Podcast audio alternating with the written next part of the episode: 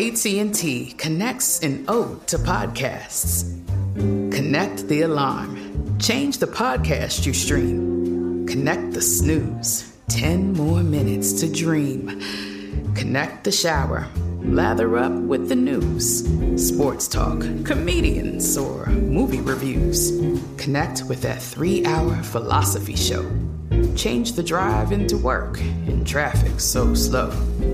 Connect the dishes to voices that glow. Thank you to the geniuses of spoken audio. Connect the stories. Change your perspective. Connecting changes everything. AT&T. This is your moment, your time to shine, your comeback. You're ready for the next step in your career and you want an education employers respect. So you're not just going back to school, you're coming back with Purdue Global. Backed by Purdue University, one of the nation's most respected public universities, Purdue Global is built for people who bring their life experience into the online classroom. Purdue Global, Purdue's online university for working adults. Start your comeback today at purdueglobal.edu. You're listening to Comedy Central. Now this one hurts, yo. This one hurts. Now firing. The Bodega Boys comedy duo Desus and Mero have officially gone their separate ways. Man, come on, dude, for real. And their late night talk show on Showtime, Desus and Mero, will not be returning for a fifth season. Boo. Its final episode already aired. Boo.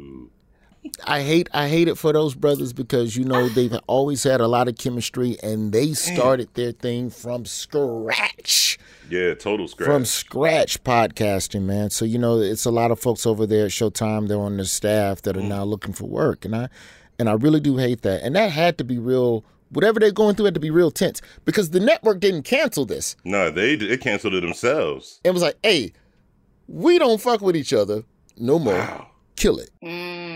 As long as Redman and Method Man don't break up, I'm cool, man. Everything else is, is all right. That's where I'm at. No, I, I just need Redman and Method Man to stay together. That's it, bro. I think Red and Meth would never break up because they never made like an official thing. Coupling.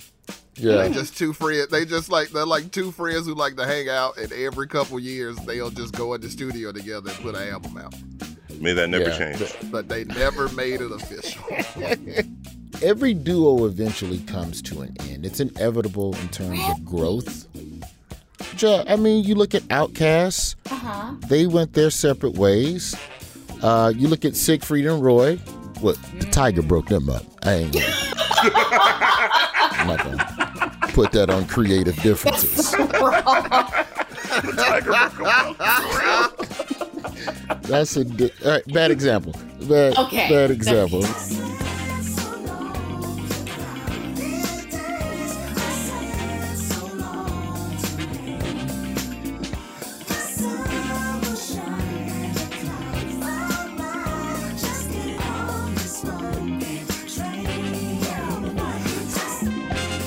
My name is Roy. This is my job fair. We're talking television this week. You know, this is my favorite medium because you can tell stories at length. Movies have too many rules. You know, TV they can stretch the dope. Some shows go three, four seasons too many. I'm talking about you, Walking Dead. Still a big fan. Still a big fan, but you know, let's wrap it up. Wrap it up. Somebody got to win at this point. God damn it! It's been twelve seasons. We can't just keep running from these zombies and having forest babies. Like started another show in the middle of it. Like y'all ain't gonna end this first, God. Right, damn. look, started three other shows in the middle, bro. Like every time you thought one was done, they just threw in another doggone tree branch. It was like, oh hey, guess what? Zombies at the beach. Let go. Like what the I'm hell? still invested though because I'm a fan of the graphic novels and the source material is way darker and way better than the show because it's a oh. it's a it's a cable show. So it- it- they can't really get into the shit the way that the novels do, but it's still it's still a good show and it's a fun watch. What's your what do you watch, JG? What's your flavor? Home improvement, food shows, reality? I, I enjoy food shows, but right now I'm actually watching. Oh, what is that show called? It's about this FBI agent, and he has a confidant who he used to chase. I can't remember the name of the show. Red Shoe Diaries. Oh, She said Blacklist. Red Shoe Diaries. No, it's That not sounds like Blacklist. The character's name is Neal Neal Caffrey. Oh, you're watching White Collar. Yes, that's it. That ended 10 years ago. You just now watching? I just got it. Respectfully. Okay. okay. okay. Sorry. Sorry to lash. I think it's because you like Matt Bomer. I think you like him in that suit. That white boy, them blue eyes. That motherfucker. Yeah. Mhm. There it is. I do like the hat now. I like the hat. I like the hat. Rod, what's your show? What have you What have you been watching lately? I've been watching these World Games, which I don't want to call it bootleg Olympics, but it was a small. it's a. It is a smaller version. It's a national athletic competition featuring athletes from around the globe, and they all swarmed on the Birmingham uh, for the last couple weeks. Man, if you didn't clean that up, Jesus. look, I ain't gonna disrespect the city. what I'm saying is, I can only watch the highlights of it, so I haven't had a chance to like really see the games on a regular, regular basis because all they show in New York is an hour of everything that happened. There's been some interesting events. there. you would have liked the shit. They had, like, you know how they have like speed skating on ice, Yeah. That but with rollerblades on a city circuit course. I remember seeing that. And then there was like some weird skateboard and shit. There was like some field hockey type of stuff happening. I know Rod is down there on the ground in the South. What's that been like, man? Oh yeah, your boy spent the week at the World Games, working and chilling, glad-handed, and welcoming people from all across the globe, and it was a wild time. Really? The I learned two things at the World Games. One, they have uh, female sumo wrestling. I didn't know. What? I didn't know there were lady sumo wrestlers. I had never seen it in my entire life. Never heard of it. Oh, But wow. they do have lady sumo wrestling. It, it was at the World Games. Also, they have people who dedicate their life to that the same way people do being basketball journalists and analysts. There is a woman there who has been, she's from Australia, can't remember her name right now, but she apparently has been covering sumo wrestling worldwide for the last 30 fucking years. Like, Respect. the Bob Costas of sumo wrestling. Word. That's fire. I ain't trying to sound misogynistic or wild, but I gotta ask the question: like, how thick were the shorties that was in the jute? The, Ralph. the, the Right. Ralph. I'm saying, look, They're sumo wrestlers. the men who sumo wrestle are effing huge. They are big, big For hundo. boys. Yeah. They are. The women aren't quite. The women weren't quite that big, but they Okay, were. that's what I'm trying of to find out. And Right. they don't. I and I was when I found out about it, I was thinking, you know, do they wear one of those diaper things That was my next Around- question. Thank you. around the titties? Right. But they don't. They wear Oh. uh like spandex uh short sets. Oh, like in- wrestling in- sets. yeah, they come in the tank top variety or like the sleeved NBA jersey variety. But they wear those and then the little diaper. Respect. It was a good time. It was a good time. The weirdest, the weirdest thing I saw was there's a sport called life saving, What? and what that is is basically a lifeguard training that has been turned into an international competition. No bullshit. Oh. There's two heavy. events: mannequin tow Okay. and mannequin carry. And all you do in the mannequin carry, you jump into the pool, you mm-hmm. pick a dummy up off the bottom of the pool, and then drag it to the finish line. And whoever does that the fastest wins. So is it dead weight? It is dead weight. It's just a heavy Yeah, little. It's like a CPR challenge, dummy. yeah. It's like the mm-hmm. CPR torso, and they do that. And then there's mannequin tow, where you jump into the water, hook the tube around it, and then drag it back to shore. Okay. what's a challenge. It's sports like that that make me describe the World Games as the Special Olympics for people that aren't on the spectrum. Because that is like that would that would never be in the real Olympics. And that's such a crazy. How do you practice for that? How are you like? I'm not fast Rod. enough for the butterfly relay, but I'm fast enough to compete with dragging a dummy through the water. We just had an artistic NFL player on last week, and then this week you come through the door. I get what you're saying, though. It's like, how is this a competition? But what's more fascinating is that it is a competition, and then there's people globally who all go, International. "Yeah, sign me up, sign me up for that." It's that Baywatch shit. That's what it is. It's that Baywatch shit. Like if, if in Australia, uh, I know in that's where Australia it was for founded. sure. It was started. Right. Life Like, saving started in Australia. to be to be a, a, a lifeguard in Australia is like a huge deal. I'm not saying it's like special forces, but like everybody just can't be a lifeguard in Australia. So like they really train and they do all kind of OC shit. I mean, it's, it's I, I didn't know that they made it into an international level mm. sport, but I you Yeah. know I'm, I'm familiar with it. That's dope. Though. It's like if the NBA point guard skills competition was like the big three. Like if you didn't, if you flame out of the NBA, like I ain't really good enough to play pro ball, but I can dribble through some cones with the best of them. Like, like said my skills challenge game is unrivaled. I hear you, sir. Uh, because because they also have tug of war at the World Ooh, Games. that would be Now, fun. see, now, but that shouldn't be international. that would like be anything fun. you Nation did versus nation tug of war. That's like a That's that's, like a family reunion church picnic Yeah. type thing. But they have teams of people who this is just what they do. All right, wait a minute. But is that is that really bad? Because the World Games have to do something to differentiate themselves from the Olympics. Because we know we're not going to get Olympic quality track and field. You're not going to get Michael Phelps level swimming. So maybe that's what it is. Maybe it's like ESPN Ocho, where you got to watch dodgeball, fucking Sweden versus Norway. In fucking tractor toe, America's Strongest Man type weird shit. Like I, I'm just, you were there, I wasn't, Rod.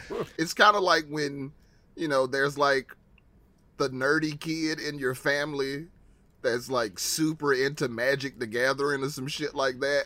And it's not something that's ubiquitous. Everybody's not into it. Everybody doesn't know it. And you're thinking, ah, this is probably to be kind of laid back and kind of dorky. And then you show up to the competition and it's like the fucking Super Bowl in there Oh, Mhm. and that's how it was at the World Games. You may th- on the on the surface and on the outside looking in, it's like, oh, this is kind of corny. But when you get there, the people are taking it one hundred percent fucking. there are serious. people into it. Wow. Here we go. Thank you, down South Georgia girl. In Japan, where sumo wrestling originated, there are only six female sumo clubs. There's only one woman for every 300 boy sumo wrestlers Wow. in the country of Japan. Uh, the average lady sumo wrestler, thank you again, Rhonda. Middleweight class, Ralph, since you're wondering how big they get. 143 to 176 pounds. The That's next weight class, that's lightweights and middleweights. I could be a sumo wrestler. Like you'd wrestle them down with your mouth. You'd just make them kneel. Yes. Lightweight is 143, middleweight is 176, and after that it's open season, and that's when you get the people that's built like pickup trucks. JG, this is the part you're gonna love. There's also an open weight division where all women, all weights can take on each other, which means a lightweight Really? of 143 Good pounds can take on the open weight national champion Tanya Arave. Apologies if I mispronounced that. Who weighs in at 357 pounds. You scrawny ass could challenge You're only seeing Tanya. Tanya. Me at 143. I love it. Taking uh, on somebody built like a twin bed air mattress. I would do it. I just want to That's say just I'm 143. some Dragon Ball Z shit. That's some that's some straight up like Straight up yeah. I, I look shit. like I'm outmanned and outgunned, but I just want to test my might. Like if I can beat somebody Yes. 250 pounds heavier than me, I'm really the shit. Yes. So you know what, man? For that, Rod, for observing these women sumo wrestlers who came up in a sport that was male dominated and now proven that they too can push and shove a motherfucker out of a circle. Yes. They are all. Cody's most outstanding employee of the week. Congratulations, ladies. I support this. Yes. You should do that though, for real, JG. You should be a sumo wrestler. Yeah. I mean, I mean, I'm coming in at 143, and I'll double the protein, so I'm with you. Jacqueline will grapple you and then start whispering demoralizing shit into your ear. like whole time. I'm gonna send him an email before we even start. This is gonna be a mental competition. All right, let's meet Doug. JG, who do we have on the line? We welcome television industry vet Doug Herzog to the show. Doug previously served as president of original programming at networks such as USA, Fox, and most recently, Viacom's music and entertainment group.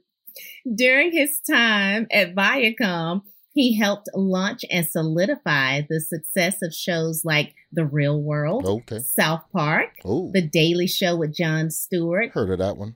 just to name a few. Today, Doug will be talking with us about his illustrious career as a network executive, as well as his, his cable centric podcast, Basic, when cable was something. I forgot.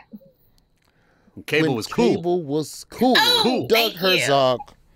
Fucking Jacqueline. Doug Herzog. I don't write this. Welcome to the program, Doug Herzog. Thanks, Roy. It's great to be here and Um, meet everybody. Hi. You are, and I don't know if you've ever looked at yourself as this, but you are the architect of pop culture. You have been one of the architects of pop culture. Those shows that JG rattled off, those are iconic, legendary motherfucking properties. Real World ain't no punk bitch. South Park ain't no punk bitch. Jon Stewart, Daily Show.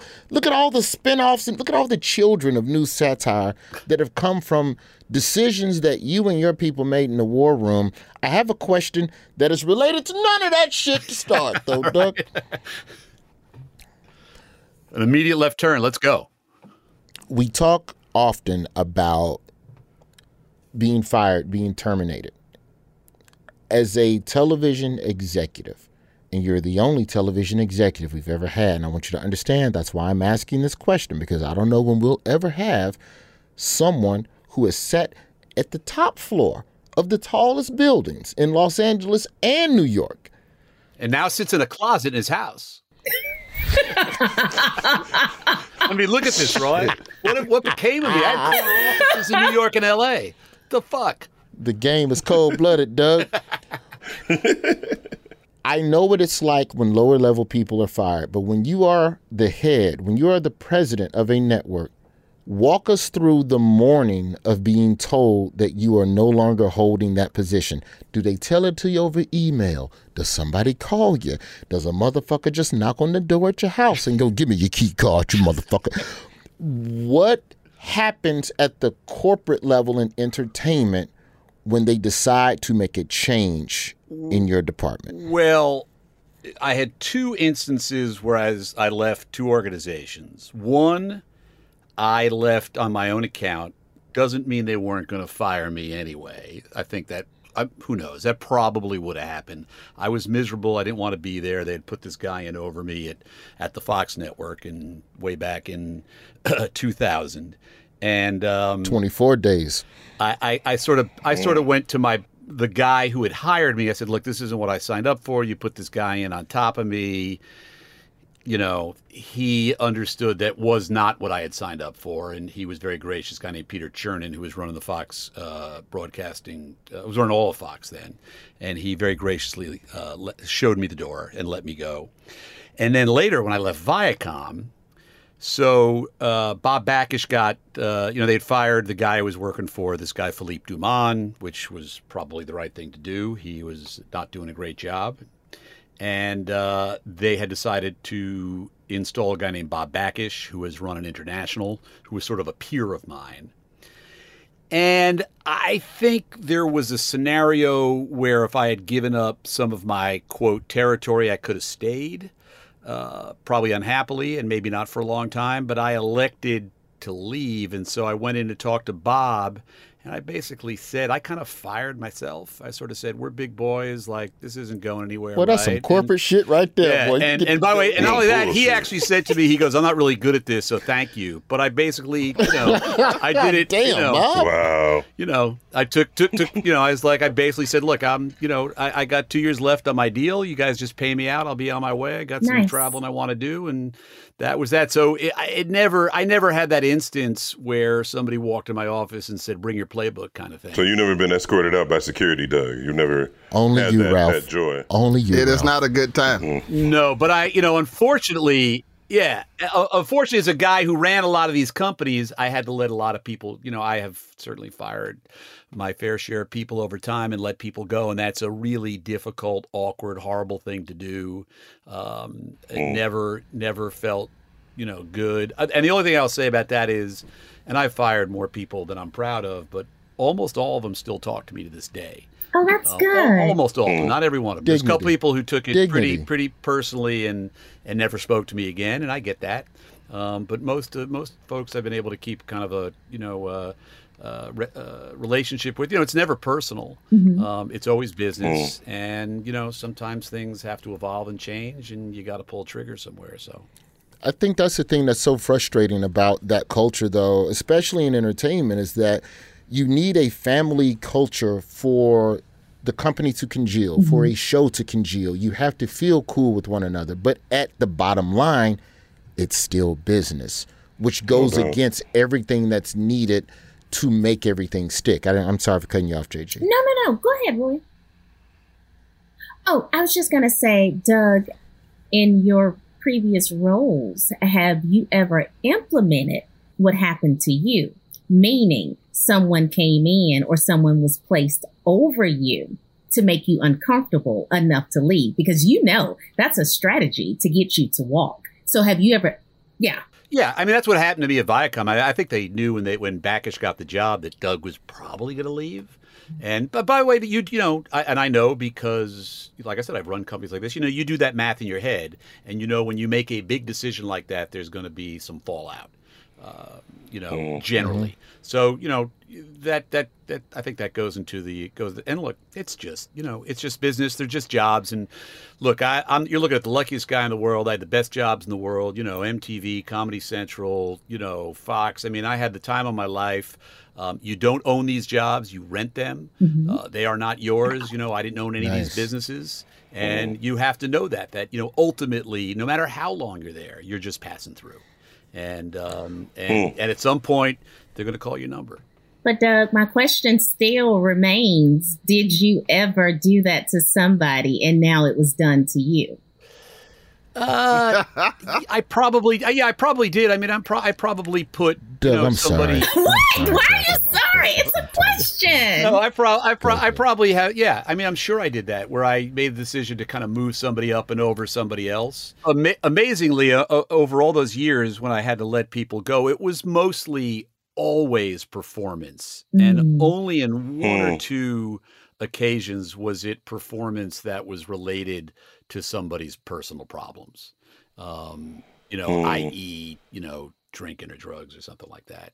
So in that regard, you know, it was always well, it's never easy, and it's and it's it's always hard. It's really, it's like the you know, oh my god, it was like that, that was the thing. I you know, when you knew you had to do it, your stomach would turn in knots. You wouldn't sleep Mhm. forever, knowing that that conversation was coming, and because as Roy said, you know, we, particularly in showbiz, we work closely together. They're you know at the best places with the best culture. There is a family atmosphere, and you all feel like friends. And you all feel like family. You're in the foxhole together, and you know, and then shit happens. You ever fired mm-hmm. somebody for that type of performance who was currently in that state? Like you were going to fire somebody for drugs and they showed up to the firing meeting on an eight ball? Oh no!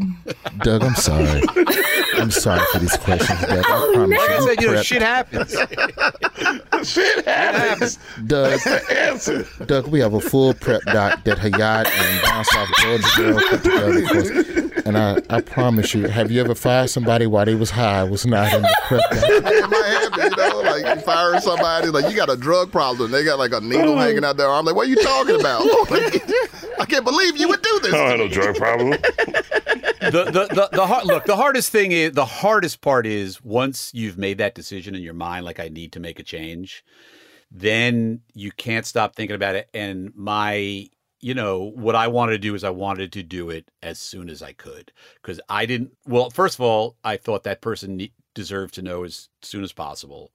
And I just, you know, just getting it out there and, and off your chest and off the table I always thought was the best way. And I'm I'm that way in general. I'm the kind of person like I just put it right on the table. I don't like to mess around. I don't beat around the bush.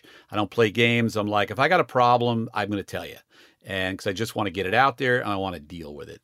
So when I would come to that decision, you know, I would try and do it as soon as possible. I had a couple of dumb little rules, like I never would do it on a Friday. I didn't. I always thought that was like terrible for somebody to go home and you know hearing that bad news and have to sit on it all weekend. So I know that sounds like really crazy, and but I just would always try and do it like on a Monday or Tuesday.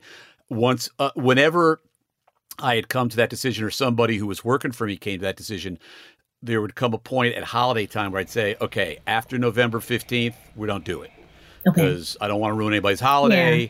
We'll just wait it out for a couple of weeks and we'll do Rules it right after, the game. Right Yes. after the I first like of the year.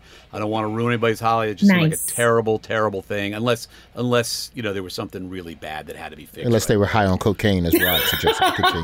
Right at the Christmas party. At, at the Christmas party. All right, so the the podcast is called Basic When Cable Was Cool. Now, Doug, you sit down with people that were like you, some of the architects of that era, either behind the camera or in front of the camera. I know you talked to Jimmy Kimmel, who was a big part of what I would say is the 2.0 evolution of Comedy Central with the Man You know, Show. he, he was also he was also 1.0. You know, he was the co-host of Win Ben Stein's Money. Money. Oh yeah. That's right. I actually offered the Daily Show to Jimmy Kimmel, a then unknown chubby Jimmy Kimmel, before I offered it to Jon Stewart, and that motherfucker turned me down flat over dinner. Really? And he was and he was making crazy. and he was making four hundred fifty dollars a show. Wow. I was shocked. I was like, he re- he just turned me down. I just offered him to start his own TV show. He was nobody. Mm. Was this before Kilborn? Or Kilborn? Kilborn was leaving. Yeah, and I had to find a new host. And Jimmy, I love Jimmy. He was doing the show with, you know, Ben Stein. I was like, and I offered him the show and he turned me down. He's with his first wife. We were in Chicago, as a matter of fact. We were at a cable convention in Chicago at a steakhouse. Uh, and he turned me down flat over there. Not even a I'll think about it. He's like, no thank you. And when I interviewed him for the podcast, he talked about he was he had been on the radio at K at KROQ, which is how he got started. He was the sports guy, and he and he and he and he, and he talked about turning down several TV jobs before he took the Win Ben Stein Win Ben Stein's money job because he didn't feel like they were right for him. And I thought, man, this guy, even going back to when he was a nobody, he really had a sense of what was going to be right for him. And and he didn't just grab the, the the money or the or the or that opportunity to get on TV. He would he was waiting for the right moment. I'm old enough. I, I I'm not gonna say age wise, but I'm old enough. I remember those days. I was growing up watching the, a lot of the shows. Like my homeboy was on the Real World. My man Tech Money was on the Real World. We got Kevin Powell coming up from season one on the on the podcast. Yeah, Kevin Powell. Like you know, there's those. I watched those dudes growing up. I remember that stuff. It, it's it's weird to think of how how many of those cats went on to just do so many, such a myriad of different things. Man, it, it really launched a lot of people's careers. That was the idea of the podcast, Roy, was, you know, cable television, it feels like it's a story with a beginning, a middle, and I think hmm. now because of streaming, it, uh, you know, about to have an end. And I actually do think it might actually go away, cable as we know it mm-hmm. over time, not tomorrow, but over time. And it just felt like a good time to revisit like the 80s and the 90s and, you know, some people I had grown up with and come up with and start talking about, you know, uh, you know, back in the day and, and what made it great and fun and, and revolutionary at the time.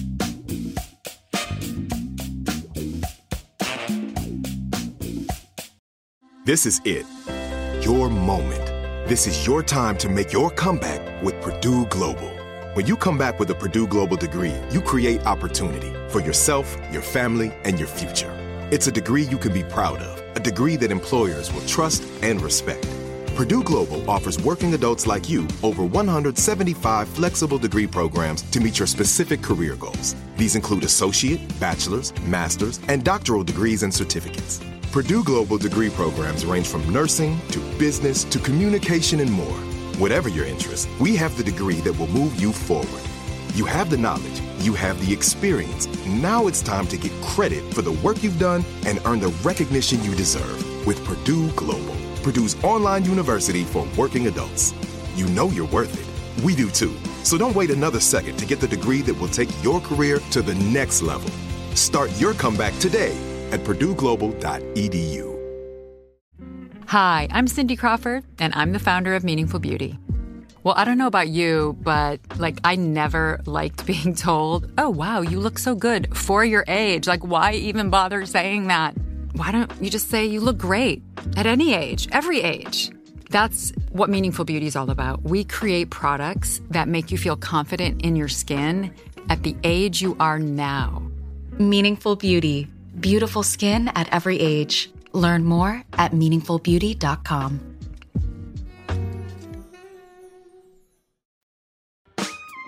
Job fair.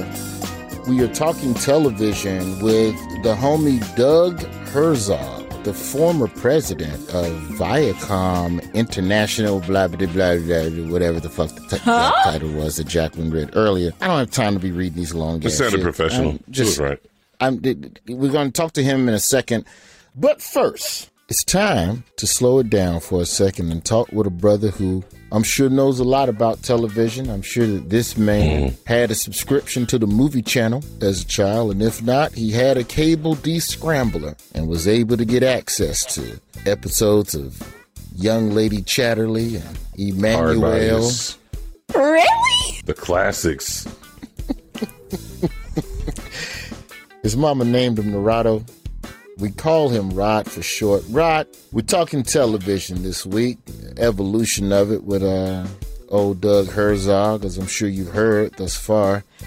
What were your shows growing up? Oh man, as a kid, I was I was addicted to all the classics, both at the time and before my time. So I spent those Saturdays getting up and watching the back to back to back. I Love Lucy and Hmm.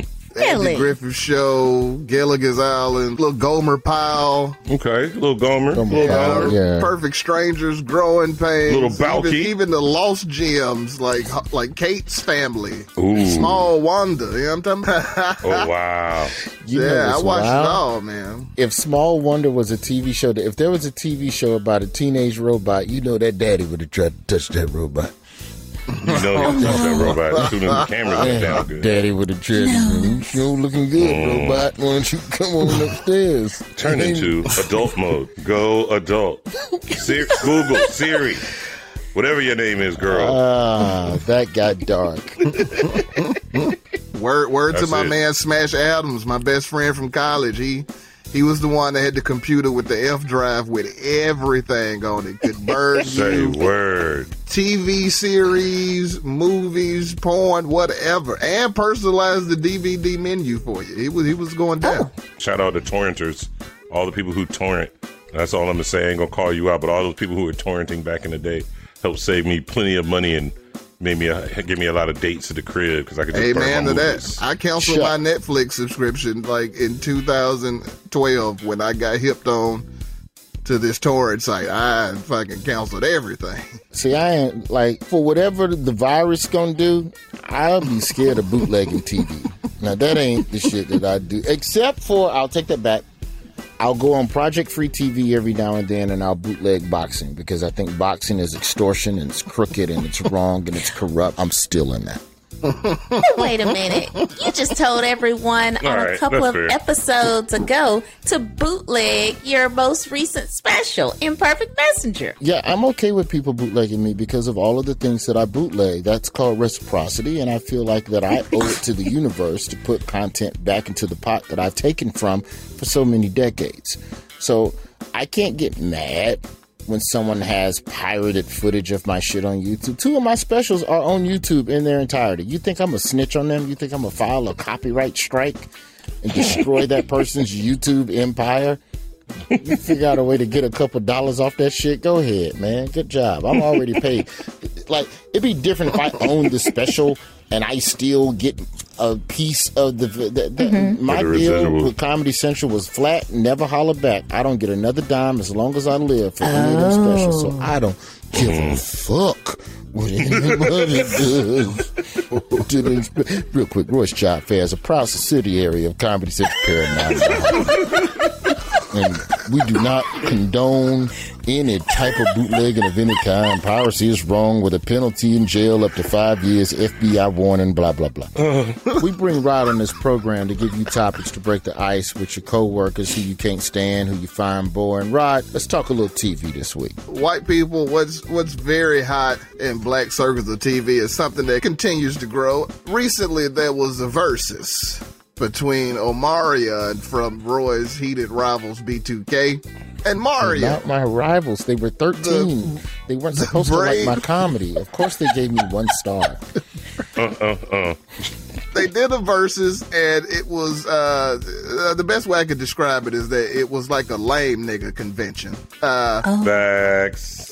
The verses is where two popular artists who we believe have had a decent catalog of hits, and they take turns singing their hits. You know, a minute or two of each hit, and the crowd decides who had the better performance or the better fucking catalog of music or whatever. Keep going. yeah, and verses got all the way down to Mario and Omarion and uh Because the streets were worried about Mario and Omarion. Where Yeah. are they? Yeah, and did uh yeah, it was awful. They had a, a lot of other a lot of other young R and B cats that have fallen off since the early two thousands, but uh, there's some good Pretty news Ricky. coming out of that. Uh, there was a, a conference call between Ray J, Pleasure P, Bobby Valentino, and Sammie, where they pitched a reality TV series about them forming a singing group and coming together to make an EP. And I got to tell you, I I don't think the music is going to be worth any good goddamn. But that Mm-mm. sounds like appointment television right there. I don't watch reality TV, and I'd be glued to that shit. First off, after the failure of Tank, Ginuwine, and Tyrese, Wasn't that a supergroup? yes, It was a group of celebrities. I don't It was know. supposed to be a if it was supergroup. That's what happened. Because Keith Sweat did one too, didn't he? One Keith Sweat one. LSG baby, Levert LSG. Sweat Gill. Yeah. that was that was hot. LSG was like a new edition show. If some of them other niggas like they flight got canceled, and this is what you get Yeah, tonight. it was like BBD for old niggas. I was Yeah, about to say, yeah. it wasn't bad albums. I just my question is who is the music for? Because if you're making R and B for thirty and forty year old women who remember you when you were in your prime, you weren't the pinnacle of the sound in that era at that Oh, no. time.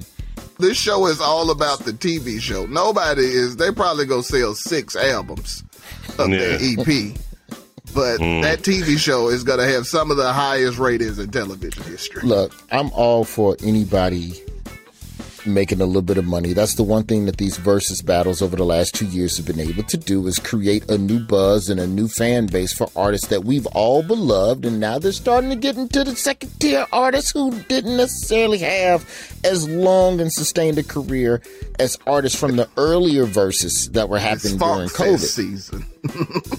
Hmm. Hmm. Funk Fest season. Oh, that's a perfect analogy that only black people would get. what do you do with that, though? What do you let them fight? Do you like? What do we get out of that? Oh, you have. It's going to be a typical, uh, you know, VH1 style love and hip hop type show. Yeah.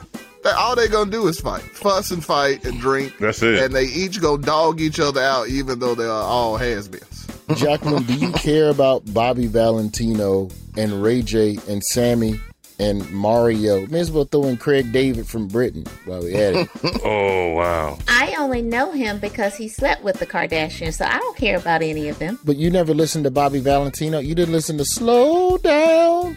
I really I just want wanted to to get get to know. to know you. Well, I remember Black the song, Boy, yeah, it- but He I was didn't know originally was. The lead Yeah. singer of the group Mista, who hit us with Blackberry Yes, Molasses was. back. in Blackberry the day. molasses. I don't know. I don't listen to R&B. Love is How did it go, Rod? Let's Damn. let's flip it up.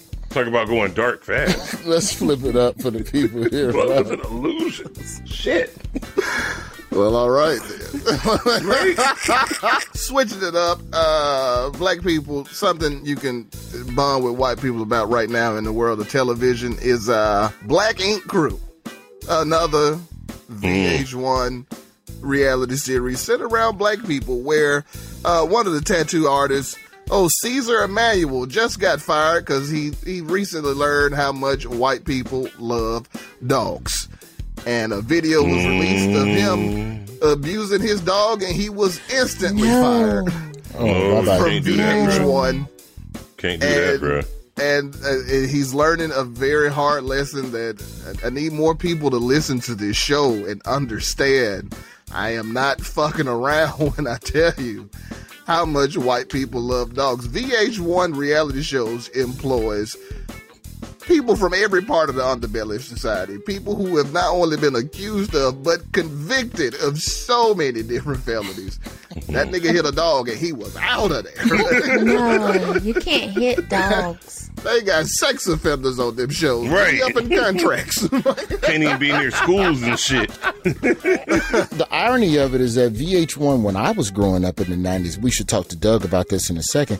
VH1, that was the white channel. You didn't watch VH1. BET That is was your true. shit. You got one hour of black shit on VH1 once a week. It was called The Soul of VH1. Mm-hmm. Shout out Majima And Pickett li- because living- Majima Pickett programmed all that shit, and now she's Okay. at Spotify. But now they have Atlanta Exes, Love and Hip Hop Atlanta, Mob Wives, Couples Therapy, Leave It to Stevie J, K Michelle, My Life, Brunch with Tiffany New York Pollard.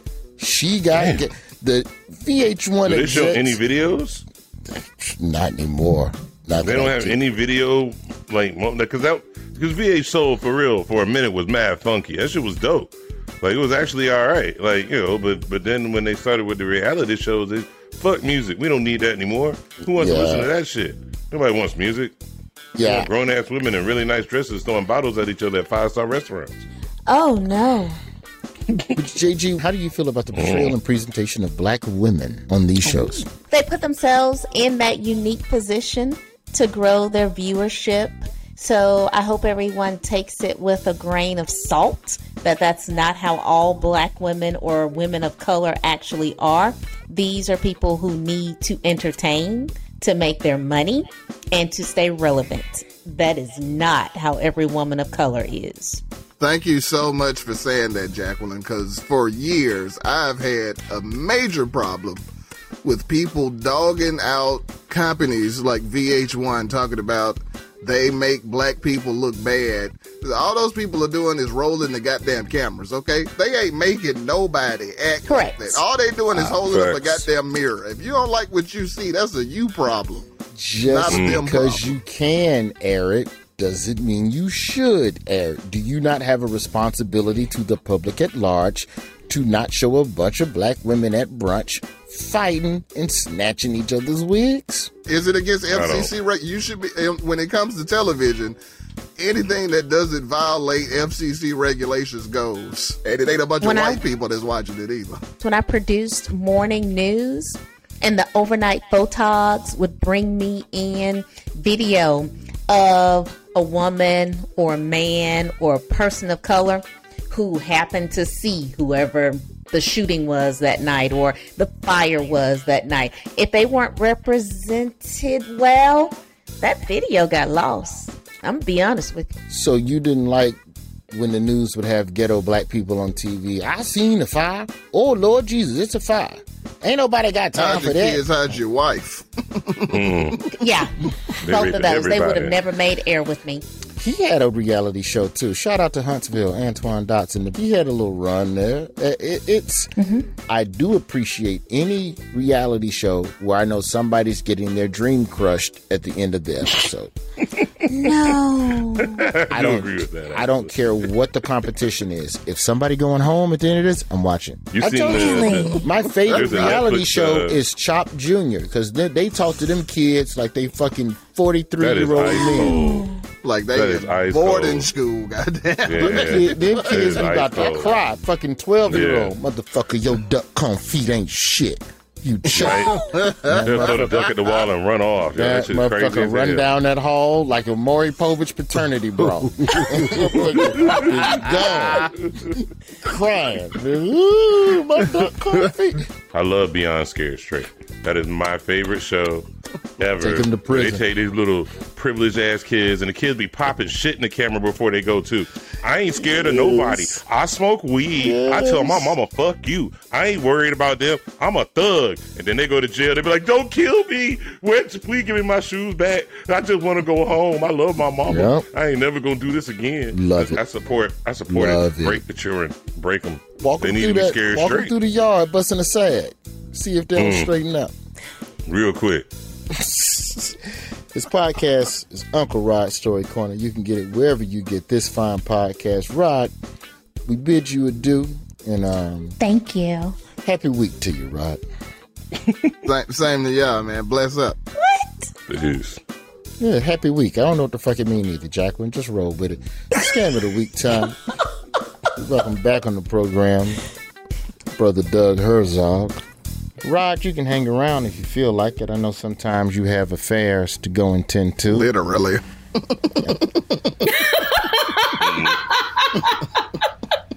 Awful. All right, Doug, I have a scam question that I'm not sure if, out of respect to your colleagues who still sit in these positions, you can answer.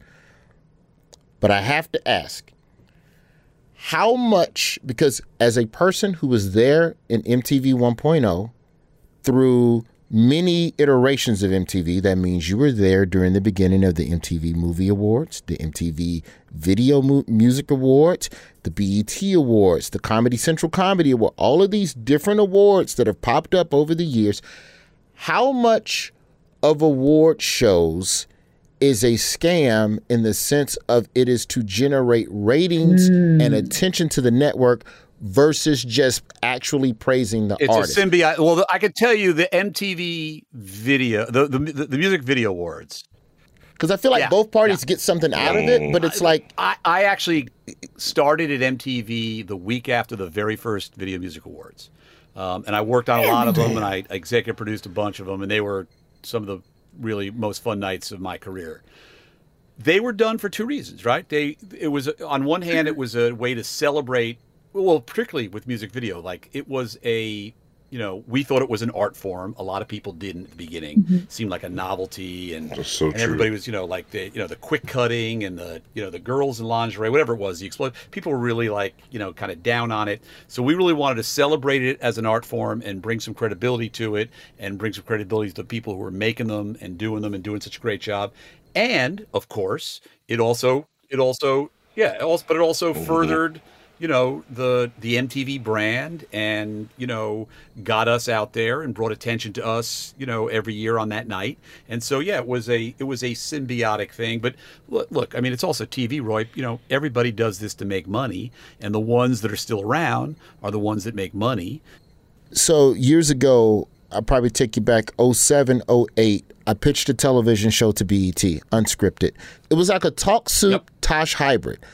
And BET passed on the show. And the reason why they passed was that we don't want to make fun of black celebrities because we still need them to come to our award shows. Now, this was not said in any official capacity. It was not said over email, but that was the word that got back to me was basically our award show that we do, the BET Awards and the BET Hip Hop Awards. I think they had one or two others that they did quarterly. Those that show, that two fucking hours was so important to their bottom line every year that we cannot risk having a show that pisses off anybody that we need to show up to this event. that that tracks 100% hmm. one of the challenges I'd say for BET see at Comedy Central we were in the business of being funny. So we could kind of always say, hey, we're just being funny and it's in the news and that's who we are. And we weren't really expecting huge celebrities to come and be on Comedy Central. When you're BET and you are kind of the only network of its kind and you, you know, and you represent or you try to represent everything about your community, right? I, I get it. You know, I mean, I remember, you know, even running MTV News, like, you know, I had a bunch of journalists, you know, like, or, you know, music journalists working for me, and they would, you know, be digging up dirt on Madonna, and we're in business with Madonna at MTV, right? Like she's giving us videos. We're trying to get her on the and there was always like this fine line of like, you know, how far do you go and where do you, you know, where do you, you know, how far do you go with it? You know, I totally, you know, it's like you ever hear David Spade? You ever hear David Spade talk about like doing uh, the Hollywood Minute on SNL Yeah. and how difficult that was? Because you know he would bury somebody Mhm. one week and they'd end up guest hosting two weeks later. That's that's what kept Eddie Murphy from coming back for 25 years was a David Spade joke. That's right, and he's still mad. What are what are the techniques that you employ when someone is giving you a terrible idea and it is a terrible show that you know will not work, but you don't want to let them down, you don't want to hurt them because you want them to remain encouraged to bring you other ideas. And this to me speaks way more broader than television. I just want this to work for anybody because you know we have people on the show who we have people who listen to the show. You have to field ideas from your coworkers, and them ideas are shit. So when you, I'm just being real. I'm being real. How do you field shit ideas and not make the shitty person feel shitty? I used to say I made a you know I made my living generally saying no a lot more than yes, but learning how to say no to somebody is an art. And Yes, because you that's want true. to your point, Roy, you want that person. You know, so if Roy Wood brings in a, a an idea for uh, for me, and I don't love it, but I love Roy. Uh, now I want to I want to tell him it's not right, but I want him to come back tomorrow with the next idea because I really like Roy and I think he's a big talent. So the hardest part, and I was, you know, this was I was famous for this. I would pass in the room. A lot of people would do that thing where they go, "Oh, let us think about it. We'll get back to you." Blah blah blah. And then you get an email And again, two I just weeks later couldn't from like. your agent going, "Yeah, they ain't like it." Yeah, I, I, you know, again, I just felt like my credibility was in being honest with people I like and that. not playing games and not playing around. So Mm. I would pass the room, and what I would generally say is, "That's not right for us. This doesn't feel like the right place for this." I Mm-hmm. wouldn't make a judgment on the on the, uh, you know, like it's a good idea or a bad idea. Um, and, and uh, but I would say like Ah. this would this isn't a this isn't the right idea for us, or we can't do Hmm. this at this time, and and so Nice. and by the way, sometimes that was the actual answer, right? Sometimes, Hmm. sometimes it was just a terrible idea. and You, you don't want to hurt people's feelings, and so like I wasn't in the business of like, oh my god, are you fucking kidding me? That's the worst thing I ever heard. No, never would say that. Finding a way to say no is is it's an art. You know, Yes. like passing the, the art of pa- it's so easy to say yes. Like people are like yeah, we'll do it. People are like, ah yeah, we'll do it. Let's go. But like saying no and and trying to get people to not feel good about it, but not be crushed by mm-hmm. that hearing that answer and getting them to come back hopefully the next time with a better idea. That's the whole game because you never, you know, you didn't want to close the door on anything, mm-hmm. anytime, anybody. You never knew where the next great idea was coming from. Nobody knows, and you never knew. That's one of the things I did learn at MTV because we were we were making shows and creating stuff in an era where agents were not paying attention to cable. Nobody was bringing stuff to us, and we were finding people under rocks, literally Wow. under rocks. And so you learned that like a great idea could come from this guy you never heard from, or this woman who was somebody's assistant down the hall, um, or somebody you ran into on the street. And that's how we did it in the old days at MTV. And you know, no one knows nothing is what I, you know, that's all I know is no one knows. If I had a, uh, if I, if I knew the answer to these questions, Roy, I wouldn't be sitting in my closet right now, would I?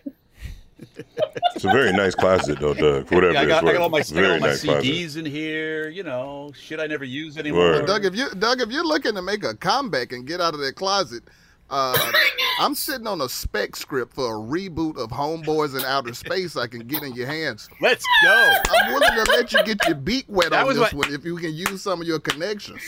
That was that. You know that that was my boy was in that guy named Stan. Yeah. he is what. I, oh yeah, I, I met Stan when he was right off the bus uh, from Ohio, from Youngstown, Ohio. He pitched me that show at Comedy Central, and I passed on the first time I was at Comedy Central. I swear to God, I had a I had another name for it. Um, I said it would be better if you called it this. You couldn't call it that in 2022.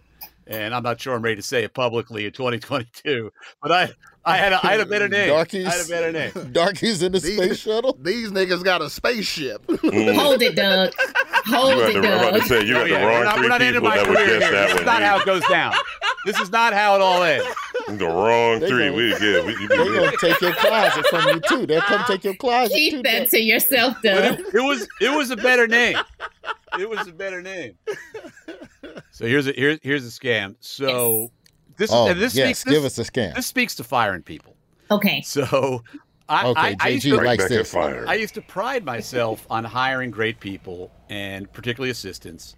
And I, a bunch of them that I hired early in my career went on to have great careers in showbiz. I had this person working for me who, um, you know, I was the kind of person as a I was busy and I was also I'm also very open and trusting and Yeah. so I was like, look, you're going to hear a lot, you're going to see a lot. I need to make I need you to understand that you're, you know, I can trust you with that. Yes. And and and and, and th- this person was was very trusting with that kind of information. Um, what she was not trustworthy with was with my finances.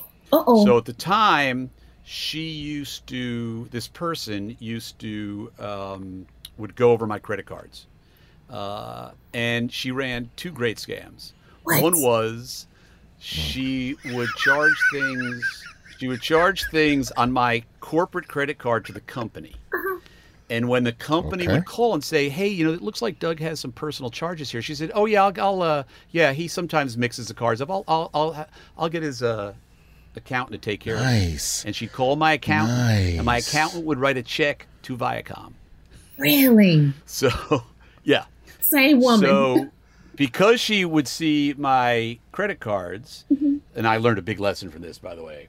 Uh, she so I would say, "Hey, um, uh, I need to buy a gift for somebody," and she would always say, "Is it a, a business gift or a personal gift?" Mm-hmm. So if it was a business gift, it went on the corporate credit card. You know, if I was buying Roy Wood a bottle of wine, that'd go on the corporate credit card. Um, if I was going to sit buy something for you, Jacqueline, that would be a personal gift, Yes. right?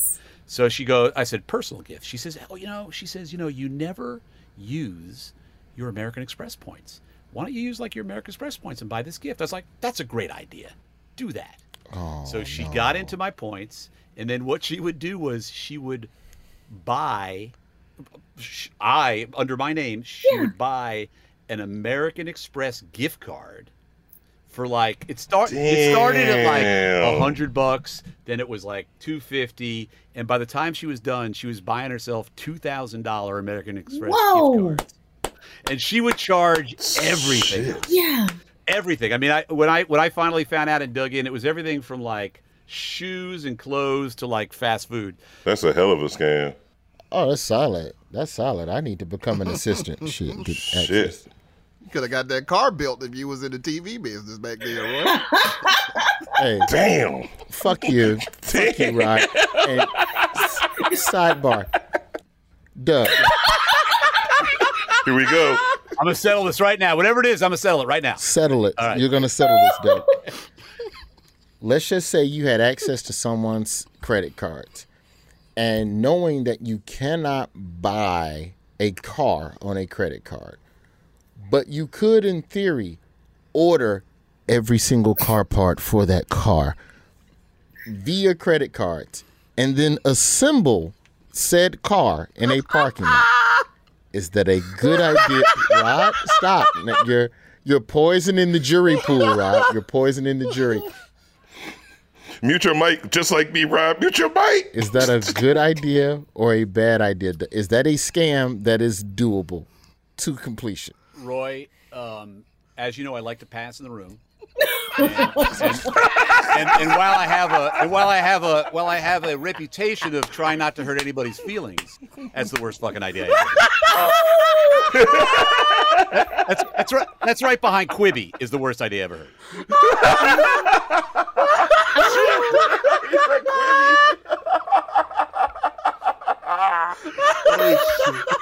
It's a terrible idea. Oh, oh. oh. That's a terrible Oh, idea. look at his face. I can't breathe. I can't, Fair. breathe. Let me make it clear. I was 18 when I thought of that shit. That's not some shit I thought about now. Oh shit. I mean, as the as the as the oh, start of like a comedy routine, it has promise. But as an actual idea, it's shit. Mm. I was gonna get that M. I was gonna get that Benz. Told you I'd settle it. Oh shit. No. Job fair. We'll be back.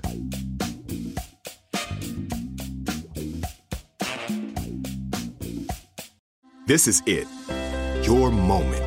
This is your time to make your comeback with Purdue Global. When you come back with a Purdue Global degree, you create opportunity for yourself, your family, and your future.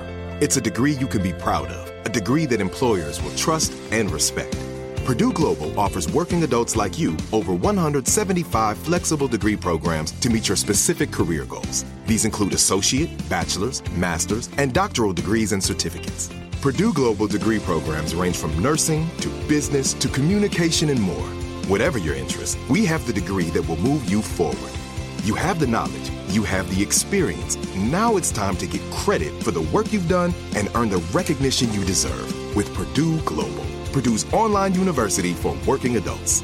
You know you're worth it. We do too. So don't wait another second to get the degree that will take your career to the next level. Start your comeback today at purdueglobal.edu. Hi, I'm Cindy Crawford, and I'm the founder of Meaningful Beauty. Well, I don't know about you, but like, I never liked being told, oh, wow, you look so good for your age. Like, why even bother saying that? Why don't you just say you look great at any age, every age? That's what Meaningful Beauty is all about. We create products that make you feel confident in your skin at the age you are now. Meaningful Beauty. Beautiful skin at every age. Learn more at meaningfulbeauty.com.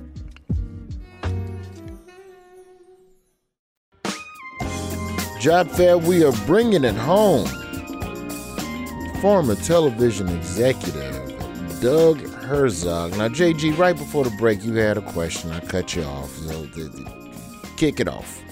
I'm curious about you waking up one morning saying, I'm going to go run cable television. That's not what you woke up and said one morning. So, what did you really wake up and say, I'm going to go lead or I'm going to do what? What were your other aspirations? My aspiration was just to be, I, you know, I grew up in an era where there were three TV networks. Uh, you, you know, music came from the radio or you had to go buy the record and put it on the turntable. And Mhm. I was obsessed with TV as a kid. I just knew I kind of gravitated towards that. I kind of want. I didn't know what I wanted to be. We were so unsophisticated about this. Nobody knew anything about Hollywood. Nobody. There wasn't anything reported about it, and you couldn't find out all this information that we all know today.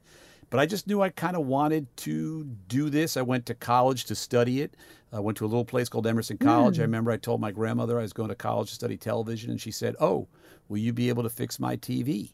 Because there was just no frame of reference for like you know. Yeah. And I and I I, I started out pr- quote producing. Um, and the idea of being an executive is not anything that necessarily I thought about or occurred to me.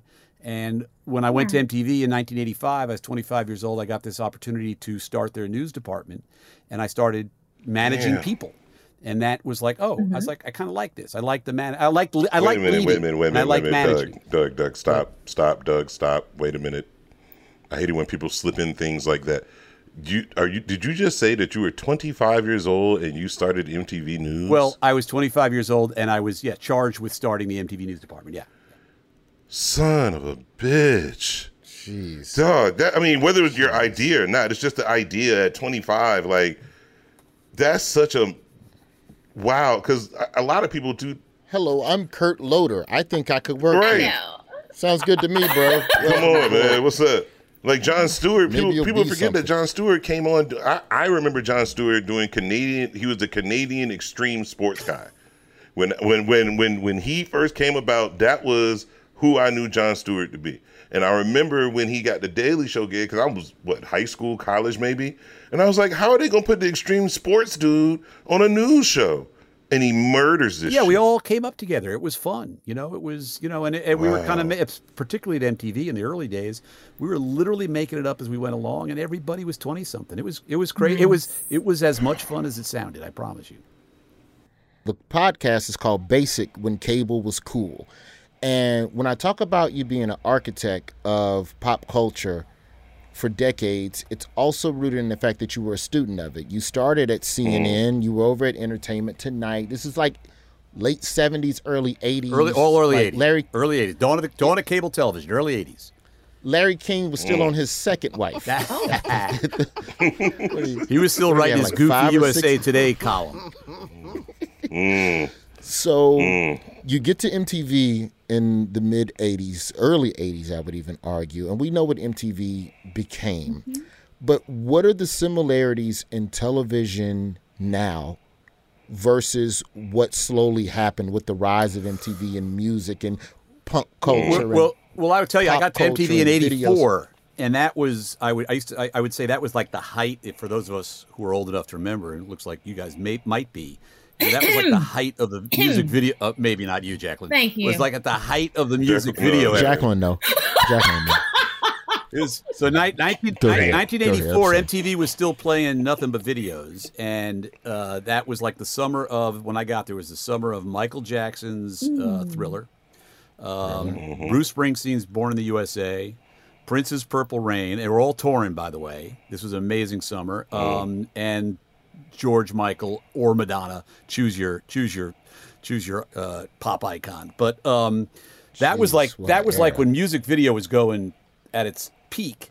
And then one day everybody woke up and uh, you know it seemed like the novelty had worn off. They're like, we we better start making TV shows to keep people around longer.